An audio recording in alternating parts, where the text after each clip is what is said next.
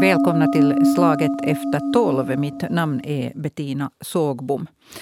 Ja, där de ryska trupperna har dragit sig tillbaka så har obeskrivliga grymheter mot civilbefolkningen i Ukraina avslöjats. Det handlar om avrättningar med många av offren har haft sina händer bakbundna, våldtäkter och tortyr. Eh, vad händer med människans psyke och själ i en belägringssituation? Är det här nu ryssarnas sätt att kriga eller finns det ondska i oss alla? Det ska vi diskutera här i Slag efter tolv idag. Och med mig eh, per eh, linje från Rwanda har jag kriminalöverkommissarie Thomas Elfgren som ju då i tiden ledde utredningar om folkmordet i Rwanda. Välkommen Thomas. Tack så, tack så mycket. Och eh, så har jag med mig journalisten Yrsa Gryne Luoma som också numera är ordförande för Reportrar utan gränser. Välkommen. Tack så mycket. Och Yrsa deltar från studion i Ekenäs. Så här i, i studion i Helsingfors har jag också en gäst och det är historikern Henrik Meinander. Välkommen. Tack så mycket. Det där, eh, jag tänkte börja med det att, att den här frågan som hela tiden nu har förekommit i, i rubriker och i, i diskussionsspalter och allt sånt det här påståendet att, att vem är förvånad? Det här är ryssarnas sätt att kriga. Och då tänker jag ställa den frågan, frågan till vår historiker här, Henrik Meinander. Jag vill inte försvara ryssarna men dessvärre så förekommer det här ganska ofta i krig att civilbefolkningen också på det sättet straffas. Det är ju, för att säga det krassa, det är också en, i många krig har det varit frågan om ett sätt att få kontroll över en, en ort, att också sprida terror och, och, och skräck. Uh, men uh, i, i, moderna tider så har det ju i Europa blivit allt mer ovanligt. Vi ska ändå komma ihåg jugoslaviska inbördeskriget mm och sen förstås de krig som Ryssland har fört i, i, i det här Kaukasien och eh, Georgien. Där har också Ja, också Syrien där har det också förekommit. Det liksom, jag tycker att, att det, det ryska sättet bottnar delvis i liksom ett historiskt sätt att hur man förhåller sig till fiendelandets eh, civilbefolkning men också, tycker jag, reflekterar den här bristen på disciplin, taktik och strategin i den ryska armén. Eh, som ju förstås ur Eh, det här, ja, som blottar egentligen vad är Rysslands krigs, krigskapacitet. Eh, men som mitt svar är med andra ord att, att eh, jo, det finns vissa drag som är ryska men dessvärre är, är, är det sånt som ofta sker i krig. Mm. Nå, eh, Thomas Elfgren, så du har ju verkligen sett eh, vilka bestialiska handlingar människan är kapabel till. Och då tänker jag på, på eh, Rwanda kriget. Och som du, det var ju ett folkmord. Och på hundra dagar så, så utplånades då en stor del av landets befolkning. Och, och där var det fråga om etniska utrensningar och, och regelrätta alltså mord, massmord. Eh, vad tänker du om det här att man säger om att det här är nu särskilt ryskt, det här beteendet? Eh, vad, vad tänker du om det som finns i, i människan? Ja, likväl Henrik så, så vill jag inte försvara här ryssarnas sätt att, att föra krig men att, att, att, att det är ju ett faktum att, att i, i, nästan samtliga krig så, så bryter de här reglerna mot krigsföring med, med andra ord att, att eh, man, man går in på civilbefolkningen då för att förorsaka terror och rädsla och, och, och, och sänka, sänka moralen. Men att det där det, det är ett, ett utgångsläge för krigsföring det är att, att man följer de acceptabla reglerna som inte strider mot mänskliga rättigheter. Och, och det här tycker jag nog inte är något alldeles specifikt för Ryssland. Det, det förekommer nog nästan i samtliga, samtliga konflikter. Mm. Nu, nu har ju förstås, som alltid i sådana här krigssituationer, så eh, sanningen varierar alltid beroende på vem som berättar den.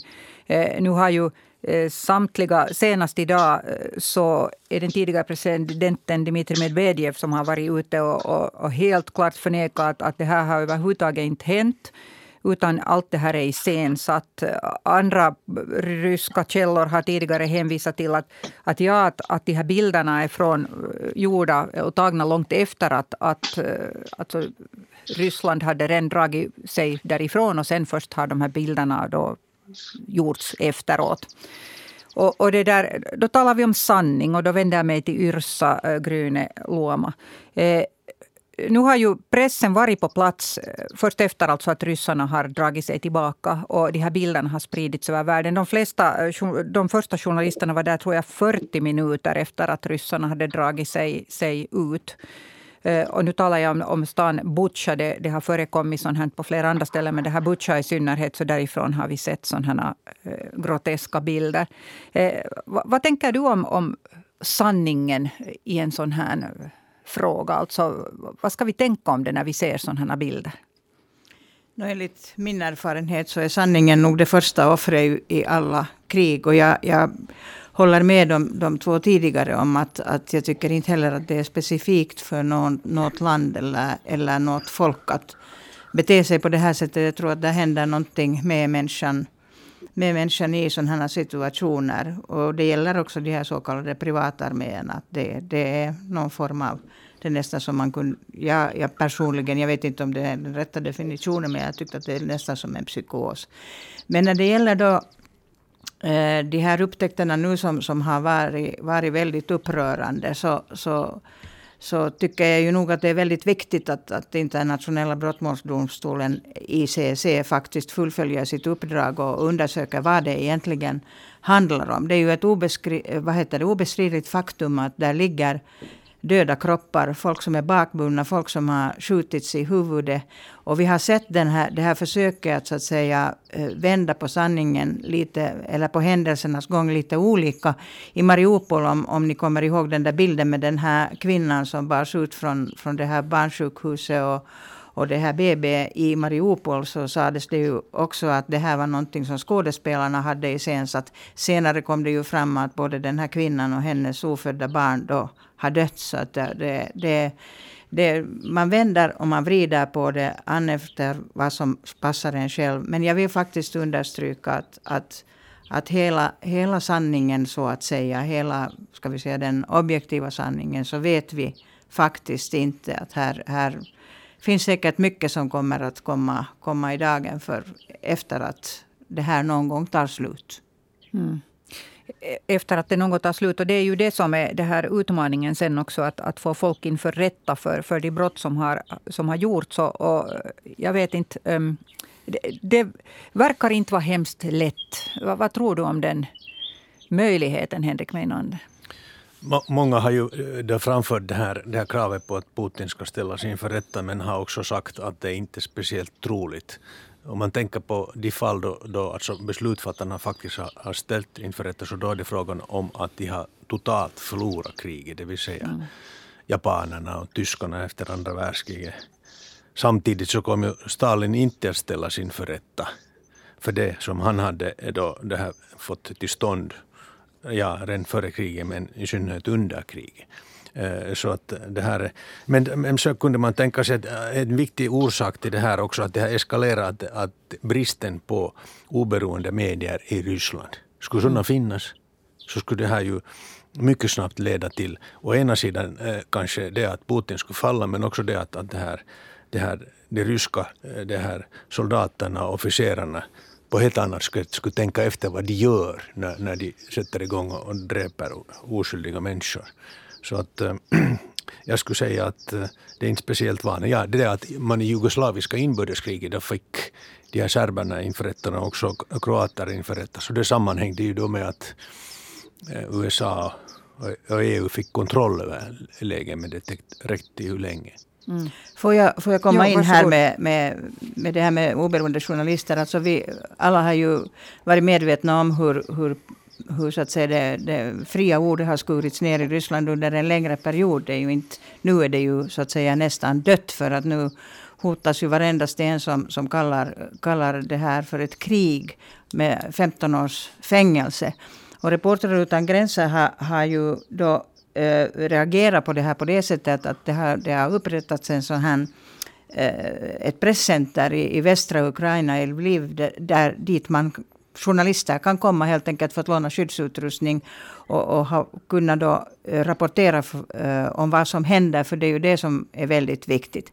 Sen återstår ju problemet så att säga inom, inom Ryssland. Hur ska vi eh, någonsin få någon ordning på det i det läge som, som gäller? Ryssland låg alltså, Reportrar utan gränser ger varje ut, år ut ett sånt här pressfrihetsindex.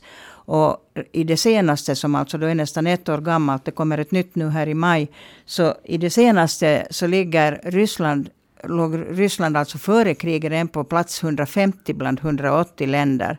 Så situationen var ju inte särskilt ljus då heller. Och, och, nu så undrar man ju faktiskt hur långt ner den ryker. Men, men det där för att få någon inför domstol så, så den här internationella brottmålsdomstolen det är ju en FN-tribunal. Och Ryssland hade undertecknat eh, det här avtalet om den aldrig då ratificerade. Och 2016 så meddelade ju Putin att Ryssland drar sig ur helt och hållet.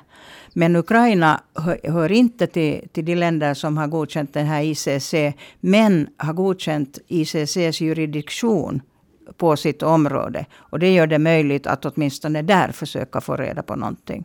Mm. Jag tänker eh, så här att, att du, du nämnde eh, här Henrik Meinander att, att, ja, att om det fanns liksom media på plats så skulle skulle, skulle de kanske tänka efter? Du, du sa någonting sådant. Mm. Då, då, med den frågan skulle jag gärna vända mig till Thomas Elfgren som, som verkligen alltså, det var 1994 som det här folkmordet i Rwanda eh, ägde rum på 100 dagar. Så, så, så mördades alltså, eh, det, det finns mm, olika uppskattningar här. Den uppskattningen är mellan 500 och 800 000 jag har hört till och med högre, högre siffror, tutsier då i den här befolkningen. Och från att egentligen Alltså på, på hundra dagar så fick du vanligt folk att, att ta livet av folk med, med djungelknivar och, och macheter och, och sånt här. Så, så jag, jag skulle gärna ge den här frågan till dig. Att, att, vad, vad, tänker du om det här att, att om det skulle synas, om, om det skulle filmas så skulle folk tänka efter. Vad, har du någon fundering kring det? Ja, klart, klart det. det och, och det där, Rwanda var ett praktexempel på det här på det att hur, hur median hade en aktiv roll i att, att, att motivera hutubefolkningen genom att, att skapa en, en, en gemensam fiendebild. Fienden i det här fallet var då minoriteten tutsen, tutserna som, som enligt då eh, militärledningen och politiska ledningen under konflikten Eh, var ett hot mot, mot majoriteten och, och, och, på det sättet var det ganska sen sist och slutligen lätt att, att få helt vanliga individer att ta livet av sina, till och med sina anhöriga och, och, och det där grannar och vänner. Eh, det som är viktigt tycker jag i, i, i konflikter är det att det finns så mycket rapportering som möjligt, både på sociala medier och, och då internationell media. Eh, det, hänger ihop med frågan sen om det att, att vilken uppfattning och bild politiska ledningen och militärledningen, i det här fallet då Ryssland, har om konflikten. För att det är en ganska central fråga sen ifall det skulle bli en, en, en, en domstolsbehandling av frågan. Att hur väl visste de om vad som försiggick? Och de har då enligt internationell rätt en, en, en skyldighet att skrida till åtgärder för att förhindra och därför är det mycket viktigt att det finns rapportering så mycket som möjligt. Och, och det, det, är sant att, att sanningen är det första som kommer att bli offer i en konflikt, men att, att uh, oberoende så, så är det viktigt att vi får rapporter. Så, så all den här rapporteringen även på social media, det kan liksom användas som eh, bevis på ett sätt? Precis. Det, det, det är svårt att, att förneka eh, kännedom om, om, om det finns massa uppgifter om den här frågan. Mm. No, om vi nu tänker på, på när det eh, sker någonting. Så det, du talar här om Thomas Elfgren om att media hade en, en betydande roll. Jag kommer också ihåg att jag har läst eh, den här Filip Gurevic bok om de här hundra dagar långa kriget och det som ledde till det. Och där var ju en, en kampanj på gång där man hela tiden talade um, fulare om den här tutsibefolkningen, kallade dem för kackerlackor och allt möjligt sånt här. Och det har vi sett förut också i, i Tyskland, eller hur Henrik Meinander? Ja. Ja, och det, det, är som den här, det är den här retoriken eh, i en, en diktatur som eh, har fascinerat historiker hur man genom att att förnya, eh, ja, ta nya begrepp i användande, att ta gamla begrepp i en helt ny betydelse på det här sättet då så att säga hjärntvätta människor. Men det fascinerande, det kusligt att säga, är ju hur den ryska befolkningen är, är beredd att, att, att svälja eh, allt det här. Det som ju förstås kan, kan vara en öppning och möjlighet att om Ryssland får en helt ny regim som då vill på ett sätt av, av politiska syften få, få liksom, eh, omintetgöra den gamla så då kan de förstås vara intresserade av att få Putin etc. inför rätta. Men eh, huruvida det här är liksom realism, det, det, vet jag inte. Men det som jag nu vill säga om det här, de här fria eh, mediernas betydelse. Vietnamkriget är ett exempel ja. på på hur, hur, så att säga, när man fick se hur den vietnamesiska befolkningen led så ledde det till en total svängning, inte bara i Förenta Staterna utan hela västvärlden. Det finns det, en, en bild som sägs ha eh, varit den avgörande bilden då USA förlorade Vietnamkriget. Och den dagen då bilden publicerades av den här napalmbrända flickan, nakna flickan som springer mot kameran med, med en by då i brand i bakgrunden. Och, och det sägs ha, den har alltså kallats för dagen då USA förlorade. Ja, det intressanta var ju att de skickades ursprungligen ut för att då bedriva krigspropaganda. Mm. Men eftersom USA har eh, kommersiella nyhetsbolag så började de konkurrera med, med nyheter som inte enbart var positiva. Och det, det var det som ledde till, till, till, till en vändning också i den här krigs Eh. Vad tänker du Yrsa Gryne eh, Luoma om det här resonemanget om, om mediernas betydelse? No, mm. Det fria ordet är ju, är ju viktigt, men, men den här lilla flickan i Milaj som springer där längs med vägen så, så var ju nog faktiskt någonting som, som fastnade på näthinnan och som man fortfarande minns. Uh, jag kan inte låta bli att, att, uh, att citera Natos före detta talesman uh, Jamie Shea som, som sa en gång väldigt träffande att i varje krig så fördelas de här rollerna väldigt fort. Det finns offer, det finns bovar och det finns hjältar. Mm. Och, och, då eh, naturligtvis om man tänker på, på kriget då i, i Jugoslavien så då var ju NATO hjälten och serberna bovar och så var de här kosovoalbanerna var, var offer. Men min erfarenhet från krigen på Balkan där jag, där jag då var faktiskt eh, in och ut så att säga under tio år så, så är nog den att, att det finns, de här rollerna finns inom alla grupper. Det, det är inte så att det är kategoriskt så att, att alla serber är bovar, alla kosovoalbaner är offer och, och, att NATO helt och hållet så att säga är hjälten. Så att det har också att göra med det här hur man så att säga vänder på den, på den här sanningen.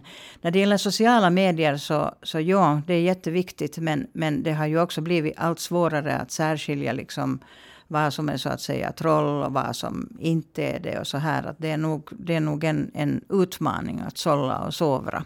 Det mm. tycker jag nog själv personligen.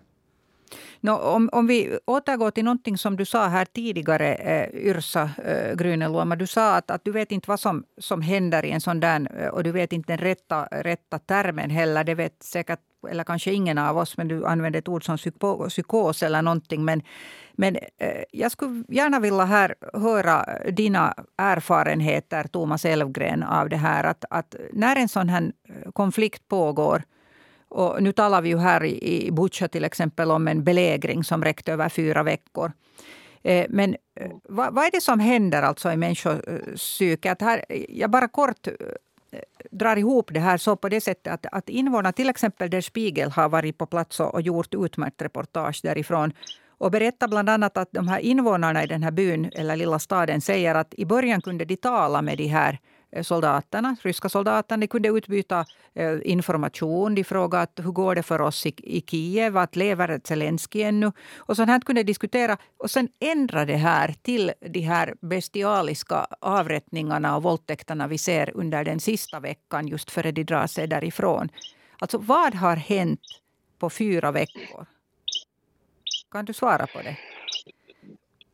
Jo, det, det, är en mycket intressant fråga vi har mycket lite information om vad egentligen vad den här dynamiken har varit där. Men kanske det, det är viktigt i det här sammanhanget att ändå identifiera de här olika, olika faserna eller ska de olika möjligheterna i den här situationen. Varav det här att, att det som nu har hänt, att har det hänt under direkt vårdare av militärledningen eller, eller politiska ledningen.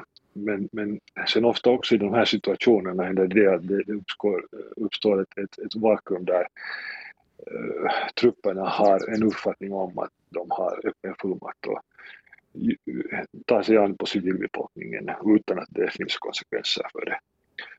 Och, och det där, klart det kan finnas också individer där som upplever att de har en, en personlig berättigad hämnd som de kan ta sig på civila. Men, men jag skulle säga att oberoende vilka av de här kategorierna finns där så, så, så finns det också bland trupper individer med, med djupa patologiska motiv som, som då helt enkelt njuter av att ta livet av civila, binda händerna, skjuta dem i huvudet, till och med våldtäkter. Och, och, i konflikter är det, är det alltid så att, att eh, det, det uppstår ett vakuum av kontroll där individer, individer tar sig rättigheten att till exempel sexuellt våldföra sig på civila. Uh, Josef Stalin lär skulle ha sagt när han efter uh, slutet på andra världskriget blev, blev det där mm, lite åsatt då av de andra östmakterna som sa att det här med våldtäkter var nu inte så, så bra. Att, det där, att vi, vi får mycket negativ feedback av det här. Nu, nu spetsar jag till det lite. Så lär han ska ha sagt att nu, nu måste ju hjältarna få ha sitt nöje. Alltså, fin, det, det, här är en, en otroligt Alltså, jag, jag, kan inte ens hitta ord på det. En, en så otroligt eh, lakonisk, samtidigt grym eh, kommentar. Men, men jag menar att hur mycket har en lednings den här inställningen att göra med hur trupperna beter sig? Jag vet inte om någon av er kan svara på det. Men vet du Thomas Elfgren någonting om, om det? Det, det, är klart att de har ett mycket, mycket klart och entydigt eh, juridiskt ansvar att kontrollera sina, sina trupper. Och, och det där, jag själv har också en erfarenhet från, från Balkankonflikten och nu på, ja. på Jugoslavia-tribunalen.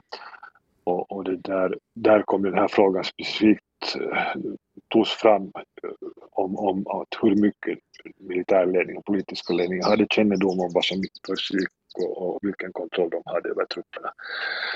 Och, och det, där, det här med sexuellt, sexuellt våld, det, det är någonting som, som oberoende av, av vilka order som kommer så tycks det alltid vara att, att det, det är en central roll i, i, i, i synnerhet i, i slutskedet av konflikten. Men att, men att det där det är viktigt att identifiera, tycker jag, de olika, olika samtidigt närvarande möjligheterna för varför det här typen av, av dåd åstadkommer. Ja, vad tänker du Henrik Majnander? Ja, det är, jag skulle också säga att, att, att det är liksom ett visst skede i krigföringen, alltså när det sker ett, liksom en, liksom en kaos och där, där militärledningen, då som inte, det kan inte vara i någon arméns intresse att, att, att, att det, det, blir en slags tillstånd där man inte har läget under kontroll. Och det sker då vanligtvis som man har intagit, man har total kontroll över läget. Och eh, manskapet efter flera år eller veckor eller månader strider då får eh, vila ut, då, då sker det, då, då, då tappar man disciplinen och, och det leder till, till eh, sådana här eh, våldsdåd. Så det är också det att vi glömmer ofta det här och det här är återigen inte ett försvar av ryssarnas våldsdåd. Men, men krigföring handlar också om att människan så, eh, både som individ men också kollektiv hamnar i ett helt annat psykologiskt tillstånd än, än i andra tider. Man ändå har jämfört det att man är berusad. Eller att, eh, det går inte att beskriva i efterhand vad som skedde när man då medvetet gick in för att döda andra människor. Och att när det här sen så att säga släpper det taget så är, är de här andra också eh, drifterna sen eh, det här släpps fri och det är då de här bestialiteterna sker. Det skedde ju till exempel just i Berlin så var det ju sådana mass eh, det här våldtäkter av, av tyska kvinnor som då fortsatte i ja, flera, flera månader en som var med om det var ju författaren Solzhenitsyn. Mm. Alltså jag kom på Henrik på den här ja, punkten därför för att det, det, var en, det var en... Eh, jag såg en dokumentär nyligen, men det handlar visserligen om en privatarmé. Men det var då efter, efter en konflikt, personen ifråga satt på en krog och han sa att man, man är under en sån stress och en sån press att man gör saker och ting som man efteråt funderar att hur, hur, hur gick det här till? Och som man sen tvingas leva med resten av sitt liv. Det kan ju också vara en förklaring till att det finns faktiskt personer som åker från krig till krig, från så att säga farlig situation till farlig situation för att aldrig behöva konfronteras med det här sen, vad som så att säga är efteråt. Men det är nog, det är nog, det är nog verkligen en, en intressant fråga vad som händer med människan då. Det kan ju handla om att de inte har mat, att de inte har vatten, att de, eller att de är trötta eller det just är i krigets slutskede. Men det, det måste ju vara någonting omkring dem som gör att, att, eh, att gruppbeteende och individbeteende blir annorlunda. Så tror jag. Så, så med andra ord så är civilisationens skikt, eh, det har vi hört sägas förut, det är ytterst tunt.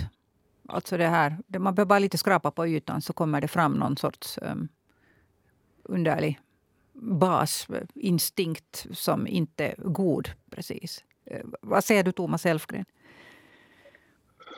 Ja, vi har, vi har inte lärt oss från historien ingenting alls och, och det där uh, Hannu Lauerma, psykiater, så, så det där har konstaterat att vi kan behandla konflikter utan våld först efter det att, att hjärnan har fördubblats i storlek.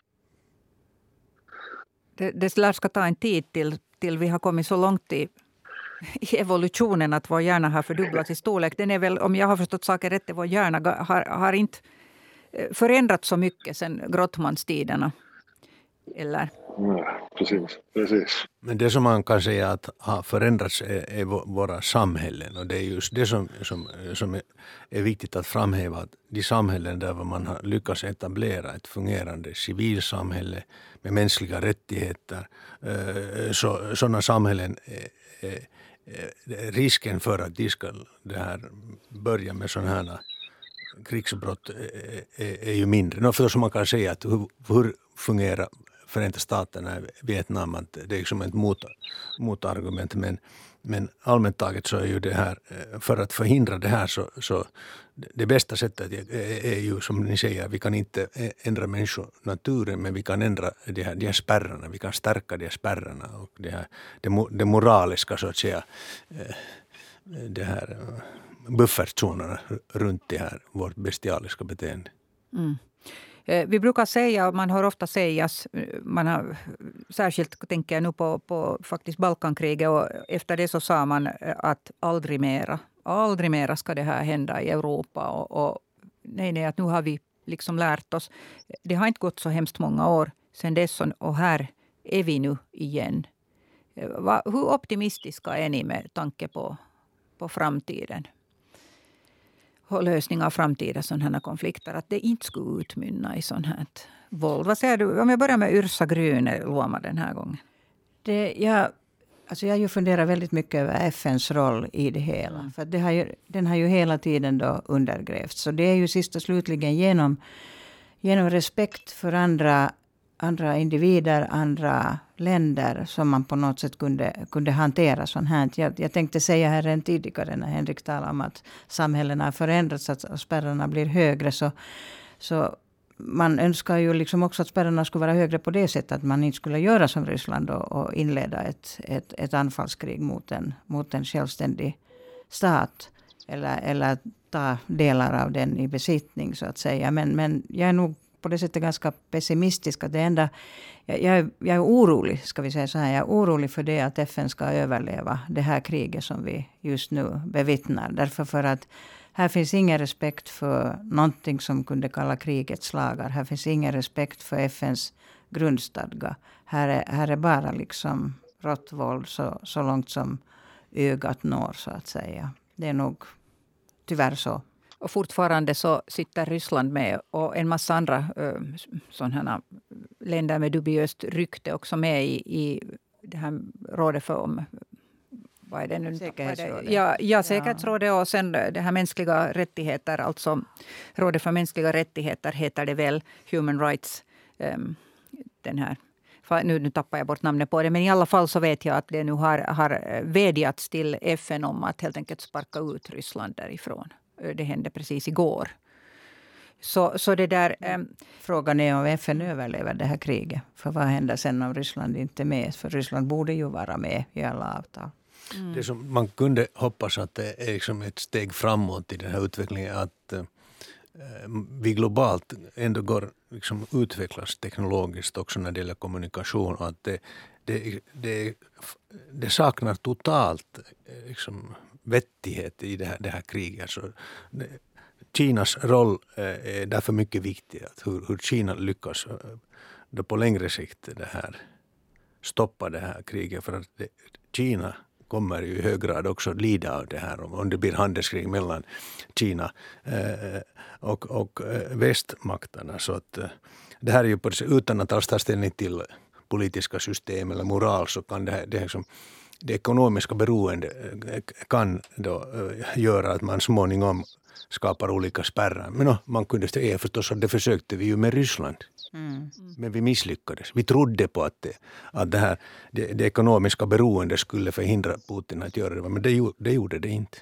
Ja, jag skulle gärna fråga Thomas Elfgren också samma fråga. Att, att hur optimistisk är du med tanke på det här att vi säger säkert nu igen efter att det här någon gång tar slut, aldrig mera? Jag, jag är nog, ska jag säga tvärtom, jag är mycket, mycket pessimistisk och, och, och den här trenden vi har för tillfället globalt. Vi, vi ser en, en värld som hela tiden blir mer och mer polariserad och tilliten till demokratiska funktioner och institutioner eh, som minskas till stor andel av, av av, på anledning av, av sociala medier och disinformationen där.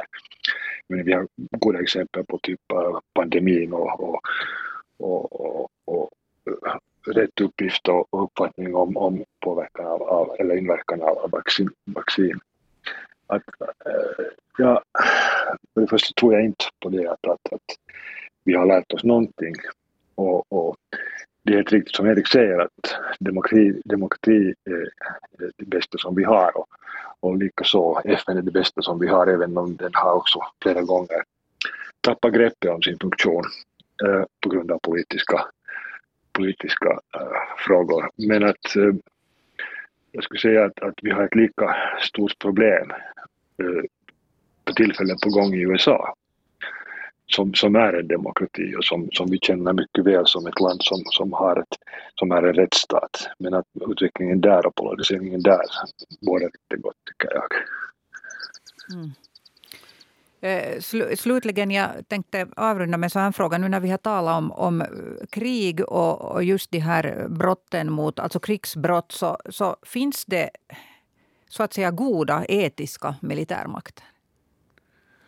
Henrik Menander. Ja, de, de här segrarna i olika krig så gör ju alltid gällande att de har också moraliskt varit eh, på högre nivå än de som har förlorat.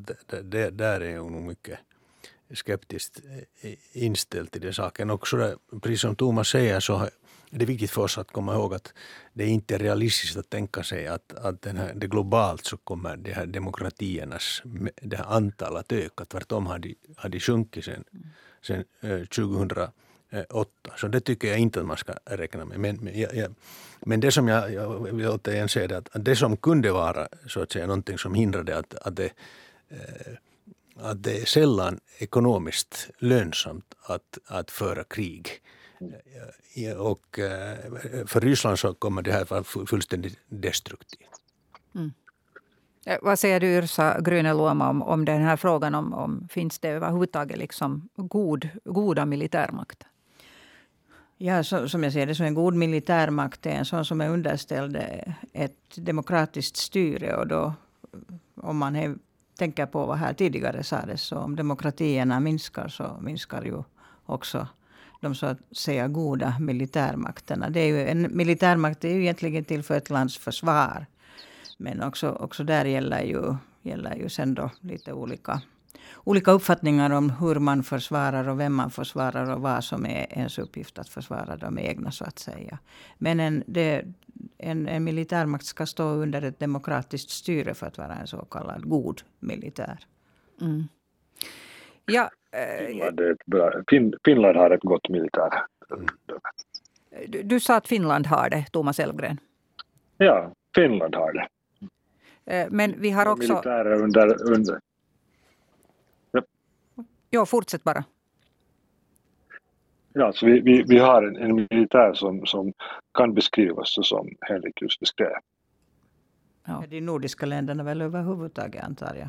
Mm. Det, det är bara frågan är den efter att ha hört på er här att under hur mycket press skulle det, det är viktigt då att den här också befäls trappan så att säga hålls intakt eh, i, en, i en krissituation. För att, att det där vi har, tillika har vi vårt eget inbördeskrig så här som, som ju nog spökar ibland i, i, i minne. Att, att, bara som en påminnelse att även finle, finnar, finländare kan, kan ta till vapen mot varandra och utföra alldeles förskräckliga eh, brott eh, då situationen är sådan. Och det där, därför kanske jag ställde den här frågan. att, att var går gränsen och hur snabbt ta, hur lång tid tar det för en, en militär, så, så att säga etisk, moralisk, en god militärmakt att, att, att bli någonting annat? En perfekt militärmakt finns väl aldrig? Nej. Eh, jag tackar er för den här diskussionen. Idag här deltog Henrik Meinander, historiker. Yrsa Gryne Luoma deltog från studion i Ekenäs. Eh, journalist, eh, expert på säkerhetspolitiska frågor och så dessutom ordförande för Reportrar utan gränser. Och med mig från Rwanda, Thomas Elfgren, centralkriminal kommissarie som eh, har utrett folkmord i Rwanda bland annat. Eh, tack för den här diskussionen. En ny debatt blir det imorgon, samma tid, samma kanal. Mitt namn är Bettina Sågbom. Jag önskar er en god fortsättning på dagen.